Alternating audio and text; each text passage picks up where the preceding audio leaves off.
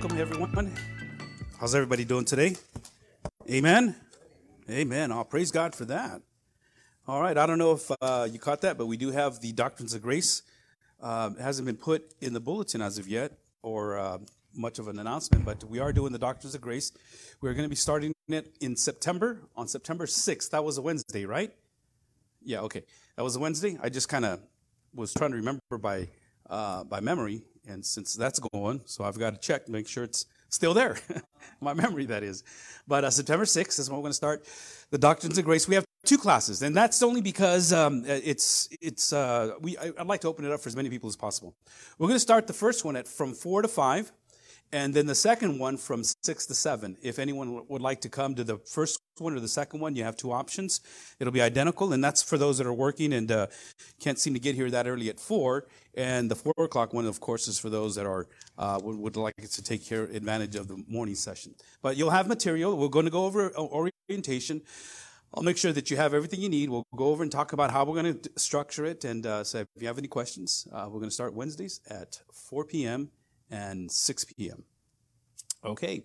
Yesterday, I was just so amazed and blessed by the pouring out of the volunteers and those that showed up. You know, in most churches, twenty percent of the people do eighty percent of the work. Okay, and how that would work is, well, for instance, like, you know, uh, one hundred people. We have one hundred people. Out of those one hundred people, only twenty people would do pretty much everything that had to take place yesterday. And with one hundred people, you know, we have even more kids and more activities. And so there, it's it's just a big load on those twenty percent of the people.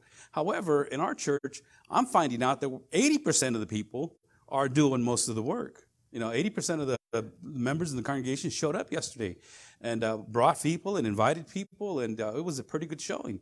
And uh, we were kind of concerned about the heat. And uh, you guys are just troopers, man. I couldn't believe how you guys just went out there and played with the kids and the parachute, and you know it was just amazing. And those those kids, they don't care; they don't know when to quit. So we had to keep reminding them to, to hydrate. But I personally want to thank you for being available. There's just your gift of love, your outpouring of love to the children, to those that were here, and uh, they were very blessed. And I and I pray that we see them again. Amen, amen. And thank you, thank you, thank you, North Park. I appreciate that. Okay, with that said, let's go to uh, the book of uh, First Thessalonians. That's what we're le- reading. And it's really a letter more than anything else. And Paul is responding to some issues that had taken place at the church. First Thessalonians chapter four, we're going to be reading out of thirteen through eighteen, is probably the one passage most people turn to when we talk about the rapture.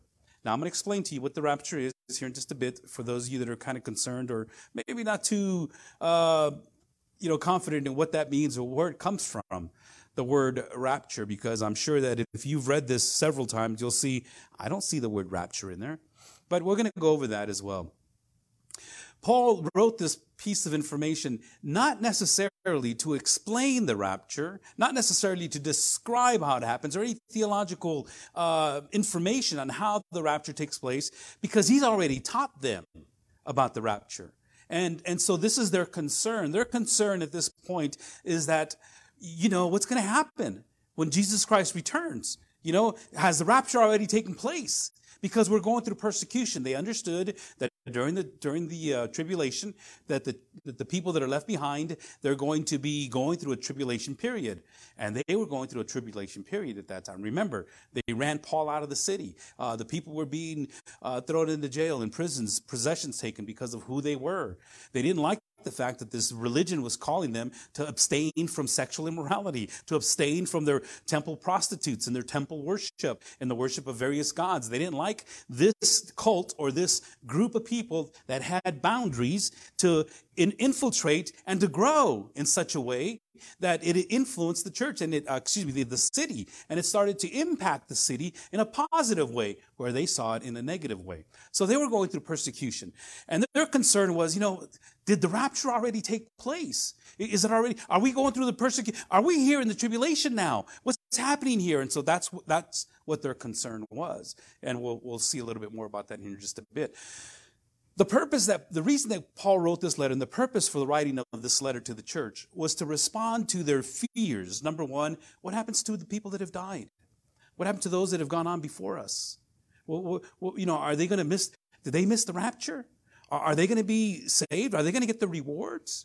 Are they going to uh, are they going to be able to receive what God has for them as well, or is it just is it just us? And so the letter that Paul wrote to the people in, in Thessalonica was to try to give them comfort. Now, the interesting thing about this portion of Scripture, it talks about the taking up of the God's people. It talks about the rapture, and it doesn't explain it much except for just saying that it happened. We're going to go through various verses to figure out and to see how all this takes place.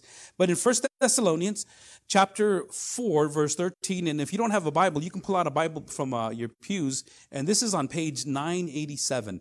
I would tell you something to the effect of, you know, if you have a, I uh, don't know where First Thessalonians is at, it's, uh, well, it's right next to Second Thessalonians. That doesn't help much either. So I'm going to tell you that if you open up those Bibles that you have in front of you, on page nine eighty-seven, you'll find our reading. And let me go ahead and read this. And in my Bible, on the top of this portion of Scripture, it has it written like this. It says, the coming of the Lord. Okay? Now, I don't know if you saw that or kind of, you know, heard in the music. There was the theme of the coming of the Lord. You know, the trumpet's going to sound. He's, uh, we're waiting. Behold, he comes riding on the cloud. Uh, and so we're expecting his uh, return quickly. Verse thirteen, it reads like this. But we do not want you to be uninformed, brothers, about those who are asleep, that you may not grieve as others who have no hope. Since we believe that Jesus died and rose again, even as through Jesus, God will bring with him those who have fallen asleep. For this we declare to you by a word from the Lord, that we who are alive, who are left, until the coming of the Lord, will not precede those who have fallen asleep. For the Lord himself will descend from heaven with the cry of command, with the voice of an archangel, and with the sound of the trumpet of God, and the dead in Christ will rise first. Then we who are alive, who are left, will be caught up together with them in the clouds to meet the Lord in the air. And so we will always be with the Lord. Therefore, encourage one another with these words. Father in heaven, I want to thank you again for bringing this portion of Scripture to us at this point in time in our life. Many of us have lost loved ones. Many of us don't know what's happened, and there's a lot of hopelessness in this world. And Paul writes to the people in Thessalonica and to give them hope so that we can be encouraged and not like those, as it says here, that grieve and do not have any hope.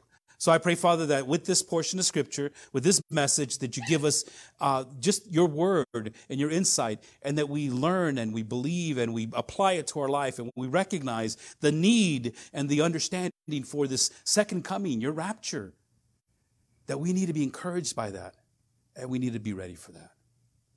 So, Father, thank you once again for this, this portion of Scripture, I pray, in Jesus' name. And everyone says, amen.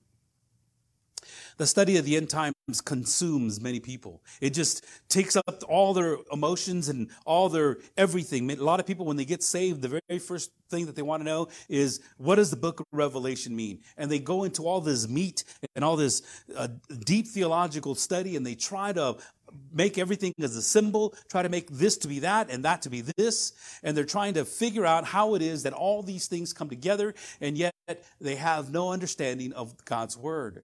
And the, the book of Revelation is probably one of the ones that most people go to, and it doesn't necessarily talk about the rapture, but it does point people to the rapture, and I'll explain to you here in just a bit on that as well.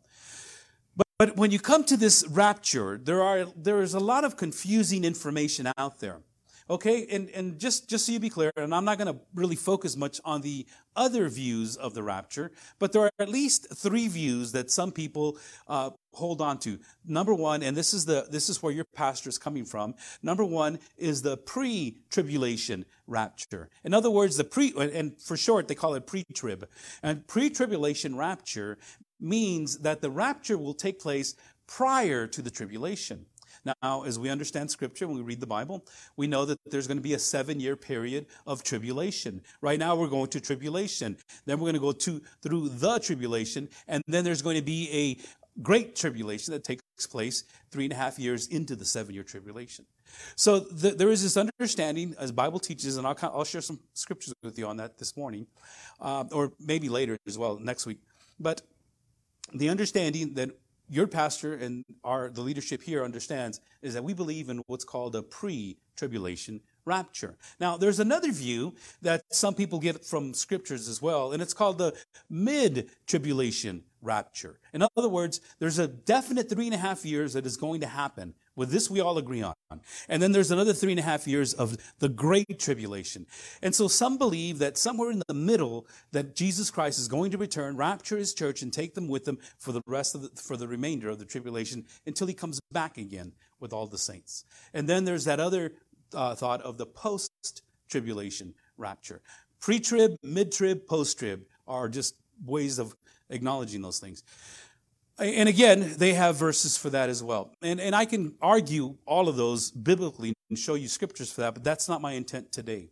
My intent today is to share with you the believer's hope, your hope, and to why it is that we can have blessed hope because one day he's coming.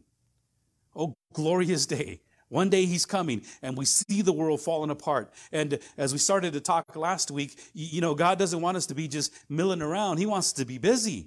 He wants us to be active. He wants us to get involved, to let people, just like you did yesterday. And we were ministering to the children and to the parents, and it was an awesome time. This is what God desires from us. And so we need, we need to continue on this, this trek that we're on, the, the purpose that we're doing this. You see, there are people that try to say that, that I, I know when this is going to happen. I figured it all out. I've read the Bible back and forth, and, and this means that, and that means this. And so therefore, and back in nineteen ninety-four, somebody had predicted it's going to happen on this date. And people were, they, they really looked up to this preacher, this pastor. And time and time and time again, people have been wrong. And they claim to know when this is going to happen. I don't know how they claim to know how this is going to happen. If Jesus himself said in Matthew twenty-four, verse thirty-six, he says, "But concerning that day and hour, no one knows, not even the angels of heaven, nor the Son. As a man, Jesus Christ did not know. As God, well, of course he knew. But as the Son, as the man," he says, I, I don't know, but only the Father knows. Only God knows. And, and some people will, will get caught up in the end time study, and, and they'll go into all kinds of ideas and thoughts and stars and I, Revelation and all kinds of things. But unlike most modern day treatises on the subject, Paul's concern was not doctrinal, but it was pastoral. His concern was not trying to teach a, a theological doctrinal statement of the rapture and how things happen. You know, he was more concerned about their concerns. You know, the, the, there's, there is a concern. What happens to our loved ones? What, what, what takes place? But, but they were Christians. And what, shouldn't they get raptured? And what if we get raptured? Did the rapture already come? How are all these things going to come together? And, and so in the whole process of it, and, and this is, this is kind of obscure, in your Bibles, in John chapter fourteen, if you want to turn there, you can, and we're going to have it up on the screen here in just a little bit. But in John chapter fourteen, Jesus is talking to his disciples. He's at the point of the night before he gets arrested and betrayed and executed, and he is murdered on that next day. And right before all of this happens, he's talking to them. He says, you know, don't worry about things. He says to them in chapter fourteen, verse one, "Let not your hearts be troubled. Believe in God. Believe also in me. In my Father's house are many rooms. If it were not so, would I have told you that I go to prepare a place for you? And if I go and prepare a place for you, I will come again and will take you to myself, that where I am, you may be also." See, a lot of people point to the end time. But see, at the end time, Jesus doesn't take us with him. Jesus brings us back. In Revelation chapter nineteen, he is coming back to establish the millennial kingdom, the thousand-year reign. And so he's coming back with all these saints. He's coming back on a white horse. He's coming back to establish and to demolish all the evil, to cast Satan into the bottomless pit, to cast the false prophet into hell, to cast the antichrist into hell, and bind Satan for a thousand years, and then after a thousand years, lets him go. And so what Jesus Christ is referring to here, what most of us believe, is he's going to come down, as Paul says, and meet us midair in the, in the clouds and take us to be with him.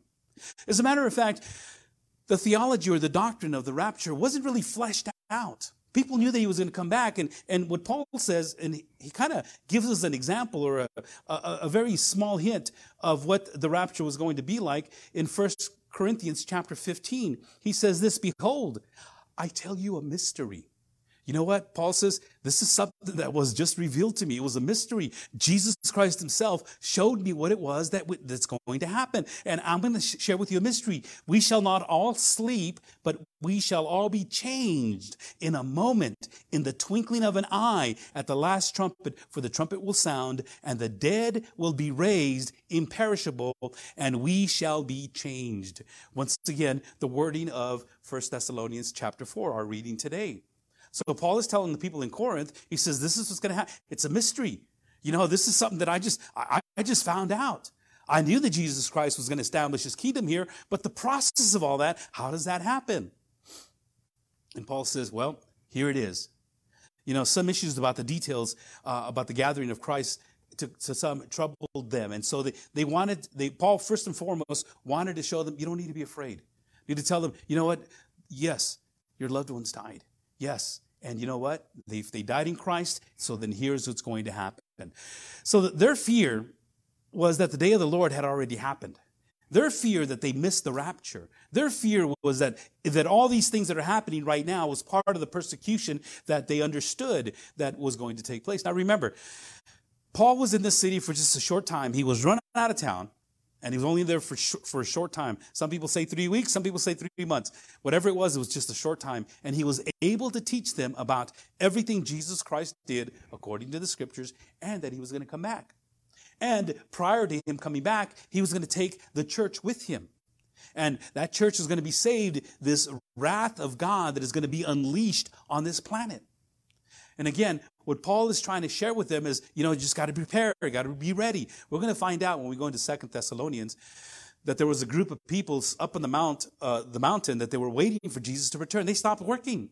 They stopped existing, I guess, as citizens. And people would take them food and feed them. And Paul would say, what are you doing that for? He says, well, because they're hungry. Well, how come they ain't working? Well, they're waiting for Jesus Christ to return. And Paul says, no, no, no, no, no. The man who doesn't work doesn't eat. Plain and simple. You know, you got to keep going. You got to keep busy in life because you don't know when Jesus Christ is going to return. That's why you got to watch your walk. Paul is very adamant about watching your walk. You got to walk in the Spirit. You got to walk according to Christ. You got to walk according to his word. You got to walk, you got to walk in such a way that glorifies and brings honor to Jesus Christ. And so all these things, and, and so they're, they're Their number one concern was about those that have died and gone on before them. And so what I want to share with you today are three things out of First Thessalonians chapter four, verse thirteen um, and, and, uh, and on. Number one, my hope comes from God's word. Okay, that's that should be in your outlines. My hope comes from God's word. He says in verse thirteen, we do not want you to be uninformed. Some translations use the word ignorant. Not that they're being stupid, they just have ignored the teaching. Brothers, we, we don't want you to be uninformed, brothers, about those who are, are asleep, that you may not grieve as others do. It's interesting that Paul uses that word koimen, uh, koimenon, and uh, koimonion is the word for hotel. And this koimonia is the, the word that we use to describe what a cemetery is like. It's a resting place. It's a sleeping place. It's a place where you go and sleep. And it's interesting that Paul and Jesus and, and various people, if if you look at, you know, you know what, I don't think I, I even offered this verse up. Let me read this one, though. That in, in Matthew twenty-seven, in Matthew, and I'm going to focus on verse twenty-two. Uh, in Matthew twenty-seven, the Matthew is describing the crucifixion. He's describing what just happened, what took place. He's describing in how they executed Jesus Christ, how they murdered him, how they slaughtered him on the cross, just the evil that took place on the cross of, of Calvary.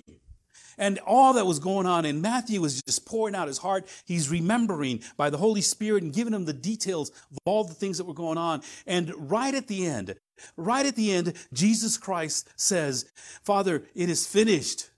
Into your hands I commit my spirit. And the Bible says that he died. And when he died, he says, the Matthew says he records, he's the only one that records this, that the curtain was torn in two. That has some theological significance. I'm not going to get into that. But the curtain to the temple, where there was only access between man and God, was that curtain was refraining or keeping back anybody to look inside. It was a thick curtain. Must have been about nine inches thick. It was a huge, tall curtain, and, and not, not just something you can easily rip with your hands. It just split right down this, right down the middle. And all of a sudden, you can see into the holies of holies, and people are saying, no, no, we can't see this. We're going to die. That was the first thing that happened during this earthquake. Everything fell apart. The second thing that happened is that the graves were, were open. And the Bible says in verse fifty, fifty-two, the tombs also were opened, and many bodies of the saints who had fallen asleep were raised. Can you imagine? Can you imagine just knowing these people that have died in Christ, many of the saints, and now they are walking around thinking, well, what happened? How long was I asleep? You know, and it, how, how did this happen? It, the, the event of Jesus Christ's crucifixion and the resurrection, but the crucifixion mainly, it was a cataclysmic event that affected the whole world. The sky became dark. It was just an, a, a presence of God's punishment and wrath being unleashed upon Jesus Christ, that it was so powerful that dead people rose from their sleep, is what Matthew says. Look at these verses. This one's in your outline. When when Jesus went to go, um, when he was told about his friend Lazarus, you know, he was sick, Jesus says, okay, well, I'll go visit him. Jesus took three days. And then finally somebody came and says, hey, you know what? You took too long, Jesus. You can't heal him now. He's dead. He's been dead for three days. And Jesus is, after saying these things, he said to them, our friend Lazarus has fallen asleep, but I go to wake him up. These aren't in your outline. In Acts seven, verse sixty, and falling to his knees, this is Stephen. He's being executed. He's being stoned. He, he, he cried out in a loud voice, Lord, Lord, do not hold this sin against them. And when he had said this, he fell asleep. In Acts thirteen, thirty-six, for David, after he had served the purposes of God in his own generation, he fell asleep. Now, he just didn't nod out. He didn't fall asleep like some people do here in church sometimes. He didn't, he didn't do that. He literally died. This is why in First Corinthians eleven, this is why many of you are weak and ill, and some have died. You notice here how, how all of a sudden the word died is being used? I'm touching on I'll touch on that here in just a little bit. First Corinthians fifteen six, then he appeared, Jesus Christ, after he resurrected, he appeared to five hundred brothers at one time, most of whom are still alive, though some have fallen asleep. In fifteen verse eighteen, and those who have fallen asleep in Christ have perished. And then the last uh, couple more. But in fact, Christ has been raised from the dead, the first fruits of those who have fallen asleep. And in your outlines, it's these two verses. Behold, I tell you a mystery. We shall not all sleep, but we shall all be changed. And then Second Peter three four, they will say, where is the promise of his coming? For ever since the fathers have fallen asleep, all things are com- continuing as they were from the beginning of creation, fallen asleep. Death, Jesus Christ converted death into sleep. And it's interesting the way Paul writes this out. Look at this again. Verse fourteen, for since we believe that Jesus died. You know, he didn't say he fell asleep. See, death is definite. Death is done. Death is what happens to those that have no hope. But you see, Paul is trying to get across, you know what? Because you're a believer and you die in Christ, you're not dead. You fall asleep. You go into the sleep and your body falls asleep and your soul takes off. And we'll, I'll share with you as to why I say that, because there, there is this idea that there is a soul sleep, that once you die, that your soul goes to sleep. No. Your body goes to sleep, but your soul is automatically in the presence of Jesus Christ, or it's in the automatically in the presence of uh, persecution. You're going through a, a very terrible time of pain and suffering. Either you die in Christ, because you you will not die forever. You'll live forever either with Christ or without him. And so, I'll share with you those verses here in just a little bit. So it's important to remember that when we look at the look at the New Testament, that sleep only applies to the body and not the soul. Look at Second Corinthians five eight. Yes, we are of good courage, and we would rather be away from the body and at home with the Lord. You see that? Paul is saying, yes, we're dying, our bodies are fading away, our spirit is growing, but our body is weak and it's falling apart. But yet, you know what? It it it, it is good. It, you have to understand this. You have to be a good, good courage, because we would rather be away from the body, because the moment you're away from the body, you're at home with the Lord. As a matter of fact, in Philippians one twenty-three, it says, I am hard pressed between the two.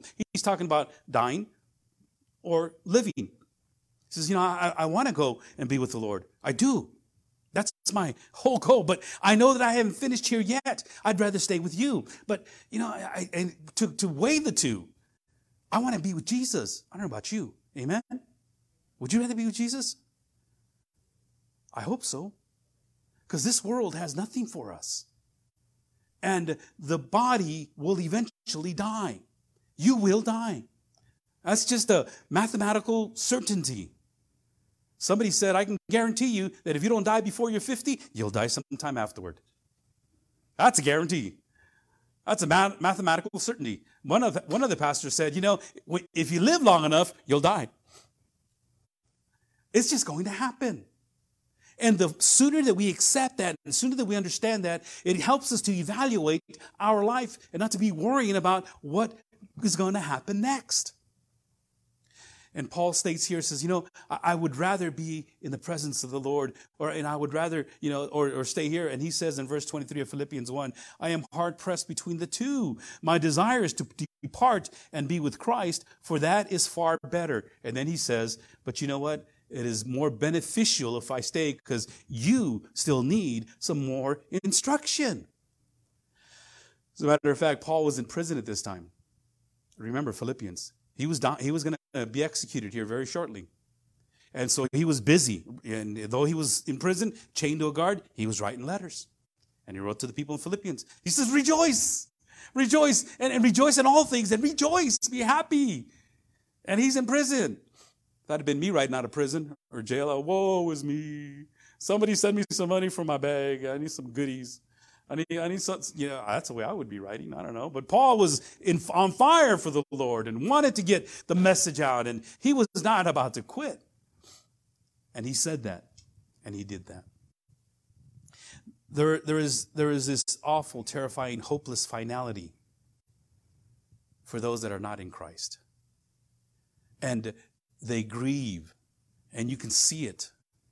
You can see it in the hearts and in the eyes of people, that as they grieve because they don't know. Beloved, I want you to know.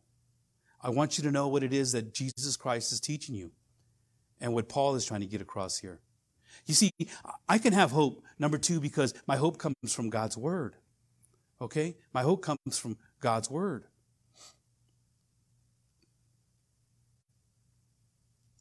My hope comes from God's word. And my hope comes from God's work, I believe, is that's what's supposed to say, right? Okay. My, my hope comes from God's work. What do I mean by that? Well, here's what Paul says in verse fourteen. For since we believe that Jesus died and rose again, even so through Jesus, God will bring with him those who have fallen asleep. See, this is the work that God did. The finished work of God he did on Jesus Christ, the death of Jesus Christ, number one. Or the first point right after that. The, the death of Jesus Christ. My hope comes from God's work. And what, what did God do? He worked. He worked inside of Jesus Christ, number one, to provide our sin to be taken care of. Beloved, you are a sinner. I am a sinner. And because God is holy, he cannot view sin. And because I have sinned, and if it was just one sin, oh, I, I wish I could just tell you it was just one sin. I only lied once. I wish I could tell you that, but I that'd be a lie just right now. I should go to hell just for that. But ever since I've been a little kid, my and I'm growing up in sin. I was born in sin. I was conceived in sin. I, I'm I'm lost without Jesus Christ. I am a sinner, and my punishment and my sentencing should be death. But praise God that he sent Jesus Christ to die on the cross for me. And he died on the cross. To, he, he sent Jesus Christ to die on the cross for you. And because I have recognized my sinful state, and I recognize that I cannot stand before God without recognizing my sin, and somehow, some way, that sin has to be dealt with, and if somebody doesn't take care of it, I'm going to have to take care of that. God sent Jesus Christ to die on the cross. For since we believe, Paul says, you know what? You can assure, and you can be assured that those that have died in Christ, they'll be raptured because Jesus Christ died and he died for you. Look at Second Corinthians five twenty-one. For our sake, he made him to be sin who knew no sin. Jesus was not a sinner. Jesus lived a perfect life up until the point that I sinned. And my sin was applied to Jesus Christ. And somebody had to pay for that. And Jesus got up there and he says, you know, God, I'll do it. I'll take care of it. I'll take care of Sel's sin. Oh, and by the way, I'll take care of James's sin. I'll take care of Ken's sin. I'll take care of the, I'll take care of the whole world's sin. I, I came to die for those that are yours. And I will take their sin. I don't know if you remember or not, at the Garden of Eden, I'm, I'm sorry, in the Garden of Gethsemane, the night before Jesus Christ died, he knew what he was going to experience. And Jesus prayed and he cried and he poured out his heart to God. And it was, it was so devastating in his life that his body was so stressed out that it sweat drops of blood. And Jesus says, Father, if there is any other way, take this cup from me. But then he said, not my will, but your will be done. And he knew what he was going to experience. He knew the sin, the punishment that he, God was going to unleash on him. And he did so willingly. Even when we were sinners, for our sake, he made him sin who knew no sin, so that in him we might become the righteousness of God. He took my sin and he applied it to himself. He took his righteousness and he applied it to me. And therefore, I can stand righteous before God because of my faith in Jesus Christ that he did that for me. The evidence of that is my life, how I live my life now, to honor him, to praise him, to worship him, and him alone. Look at this next verse, First Peter two twenty-two to twenty-four. He himself bore our sins in his body on the tree, that we might die to sin and live in righteousness. By his wounds you have been healed. A lot of people take that verse and they say, well, Jesus Christ died on the cross so he can fix my knees because my knees are hurting. By his wounds I am healed. Jesus Christ died on the cross so he can fix my back, so he can fix my head. I, my head hurts all the time. So Jesus Christ died on the cross so that, you know how silly that sounds? How menial and petty and demeaning? You mean that Jesus Christ experienced the cruel cross so that my knees can be healed? So that my, my headaches can go away. So that my, uh, you know, cancer can go away. That's why he died? Is that really why he died? No. He died on the cross to take the biggest sin, the, the biggest health issue that you have, the most detrimental diagnosis of your life is sin. Because I don't care how healthy you get and how well you get and how much healing you get. If you die without Jesus Christ in your heart, you're going to hell. It's the bottom line. And it's amazing. And I'll tell you this right now. I've seen people get healed from various types of things. And then they go right back out to what they were doing before. And they continue on not even worshiping God. And they continue coming back to get some more healing and go back out and come back. It's kind of like this revolving door. Okay, God, I messed up again. Can you fix me again? Thank you. Bye. I'll see you next time I'm sick. It's not this genie in the bottle that G- Jesus died that cruel death because he needed to take care of what you can't take care of, what I can't take care of. I couldn't take care of that. And because he took care of that, when my loved ones or me, when I die, I can be encouraged that I will spend eternity with Jesus Christ because I'm just going to sleep. I'm just going, I don't know how many of you yesterday when you guys got home after the hot day in the sun went to sleep. Oh, didn't that feel good? It's something you look forward to, right? It should be. It's something that you, oh, you know what, I just, and then you're saying, I don't want to wake up. I don't want to wake up. You know, okay, I got to get up. You know, it's like my, my, my mom used to tell me, you know, I, I, Mijo, you got to go, I don't want to go to church, Mom. Let me sleep. You got to go. I don't want to go to church, Mom. She says, I, she says, Mijo, you got to go. I go, why? Well, first of all, because you're the pastor. And second of all, because you got the keys. You got to go. sleep.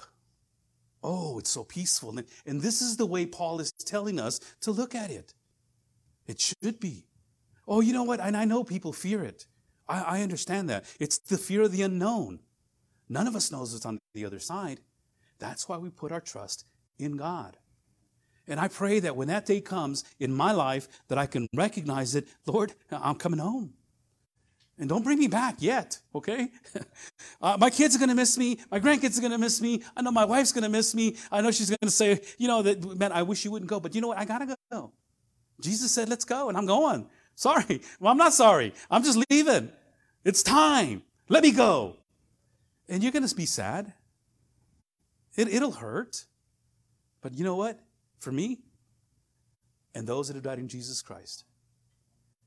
You see, I, I can I can be assured that the rapture is going to happen. And those those who have died before Christ, uh, before Jesus Christ returns and died in Christ, because of not only not only because of the death of Jesus Christ, but number two, uh, the, the next thing is that because of the resurrection of Jesus Christ, because of the resurrection of Jesus Christ.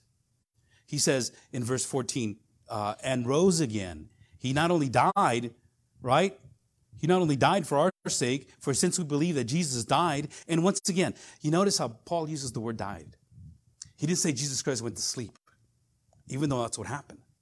See, it had to be a final finality to take care of sin, the sin that only God was going to be uh, able to, to forgive by something that was executed and killed. That was the whole system from the very beginning. They had the sacrificial system.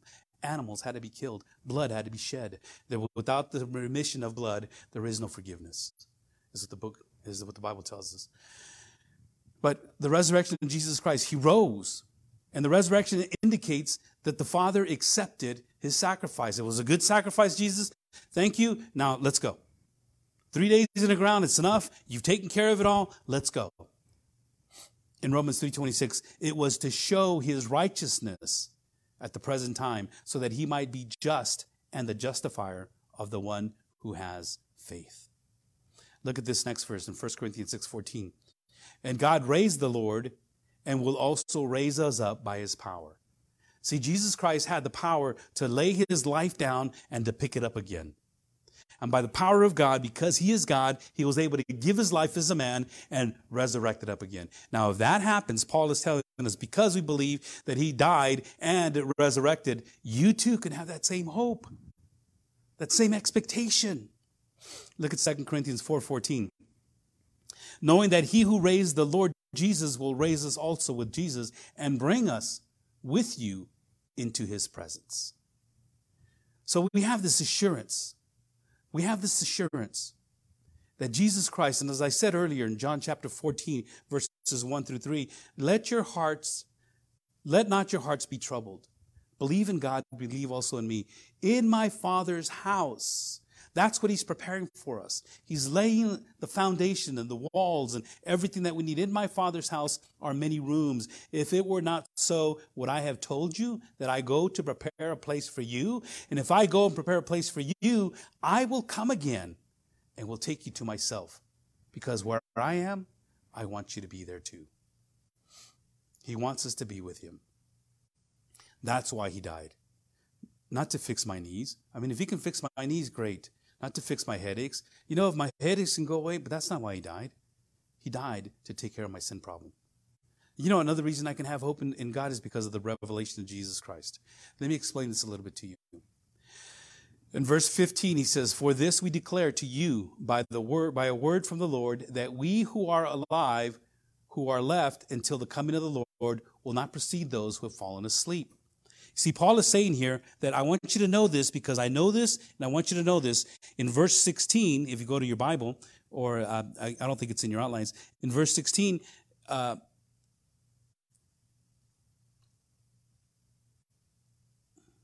verse sixteen, for, for the Lord himself will descend from heaven with the cry of command, with the voice of an archangel, and with the sound of the trumpet of God, and the dead in Christ will rise first. Then we who are alive, who are left, will be caught up together with them in the clouds to meet the Lord in the air. And so we will be with him forever. You know what? I, I missed it.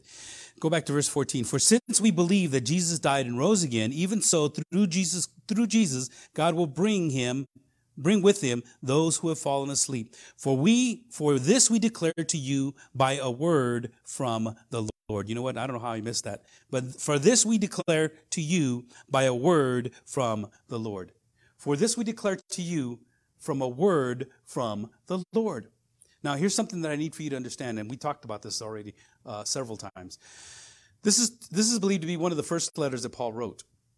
Paul wasn't following Jesus Christ when Jesus Christ was executed and resurrected. As a matter of fact, he was following the people that were following Jesus Christ. And he followed them not to be like them, but to persecute them, to incarcerate them, to drag them back into prison, to take away their possessions, because this whole thing that was going on, and his name was Saul at that time, was just messing everything up for their political system, for their religious system.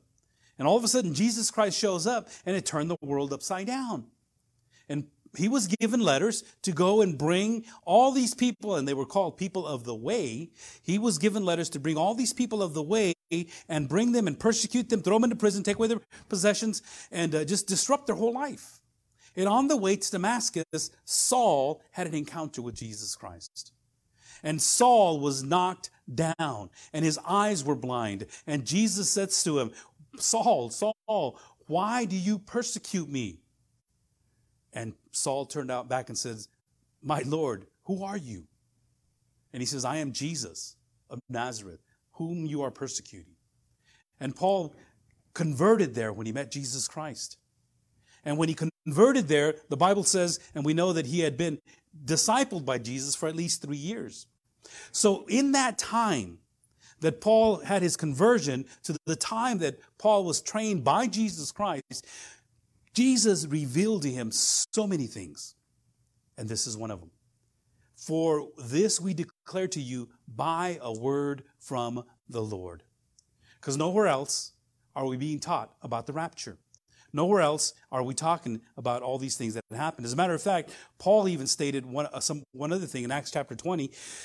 In Acts chapter twenty, verse thirty-five, he says, in all things I have shown you that by working hard in this way, we must help the weak and remember the words of the Lord Jesus. And he quotes Jesus. And he says, we got to remember the words of the Lord Jesus. And in some of your Bibles, these words will be in red.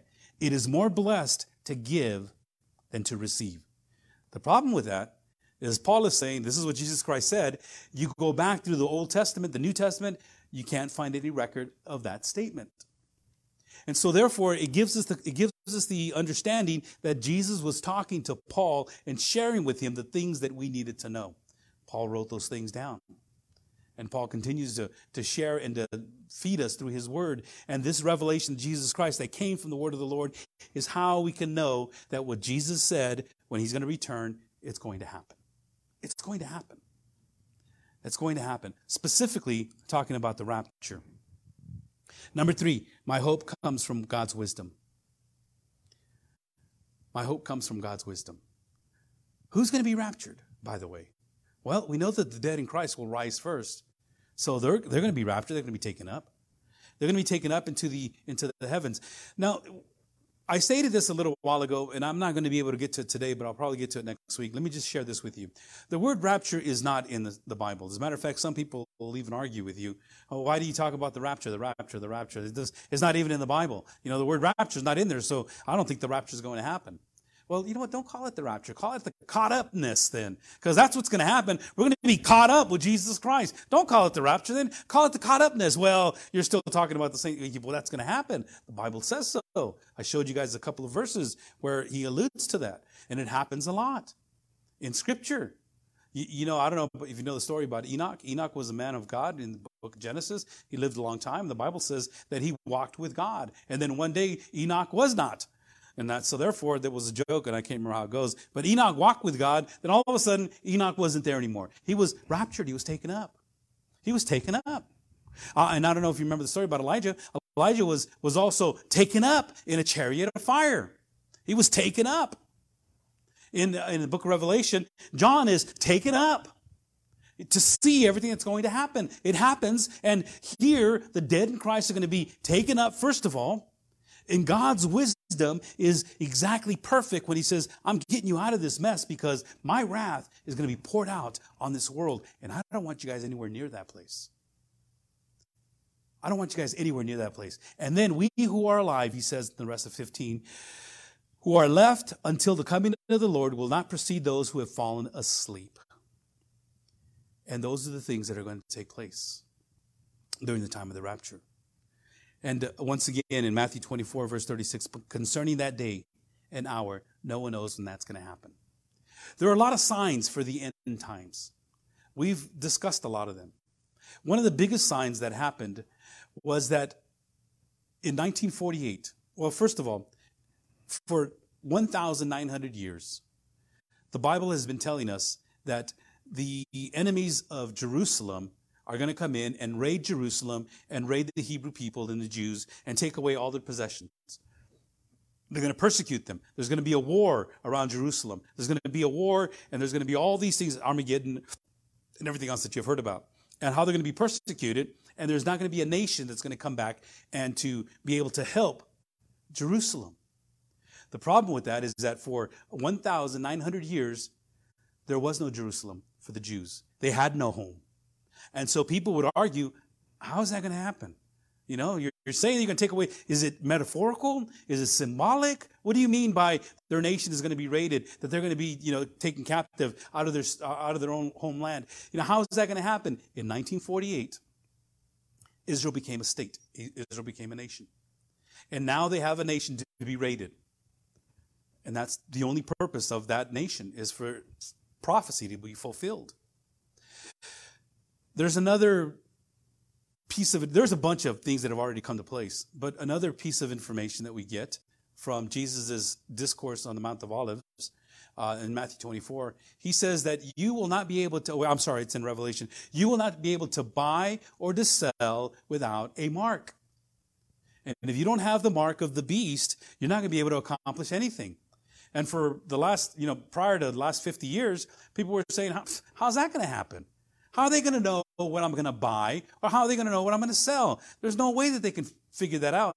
Well, if you've been keeping up to date on a lot of the things that are happening now, everything's going digital.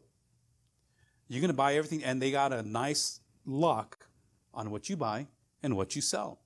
And anytime they want to, they can just shut you off or give you more money.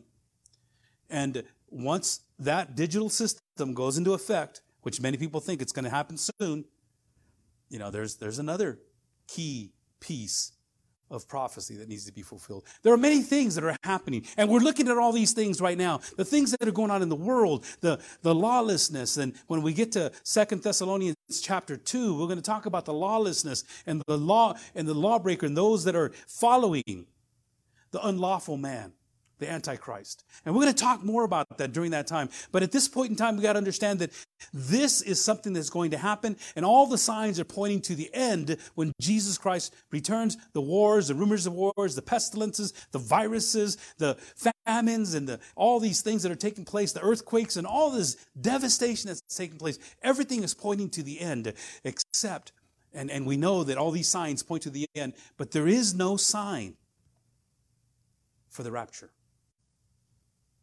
There is no sign for when that's going to take place. As a matter of fact, the rapture is the final sign.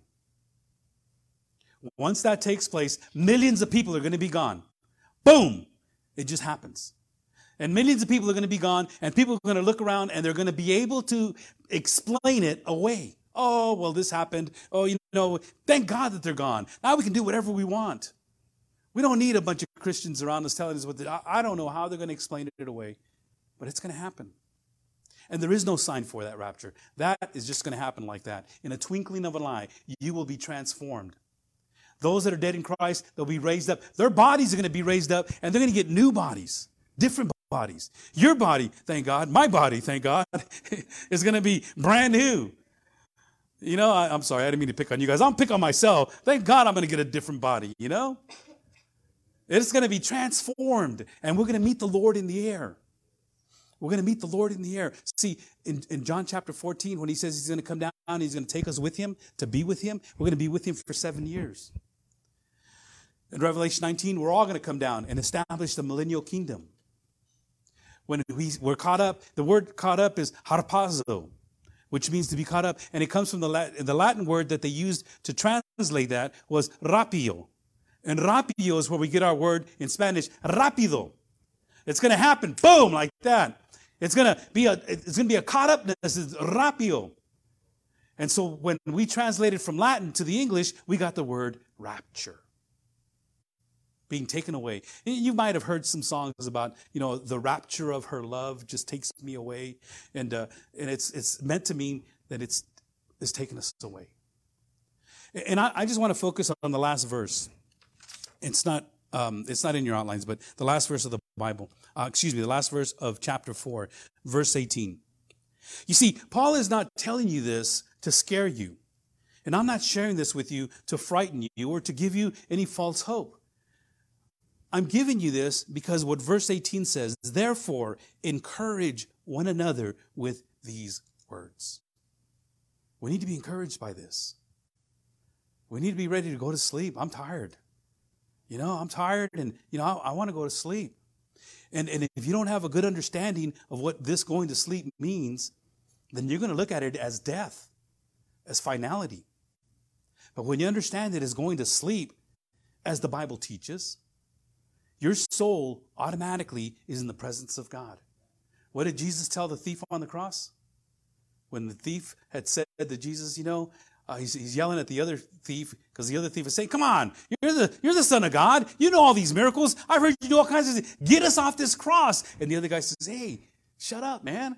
Don't you know that we're up here for what we've done, but he hasn't done anything to deserve this punishment.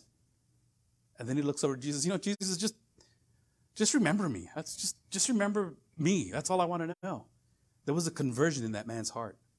And Jesus said to him, today, today, no, you're going to die today. I know this. Today you will be with me in paradise. The body is going into the grave, or those bodies were thrown into the, the, the ash heap and burnt.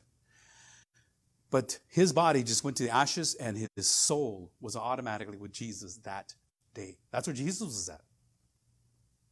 And he says, you're, you're right there with my Father, just with all the other saints.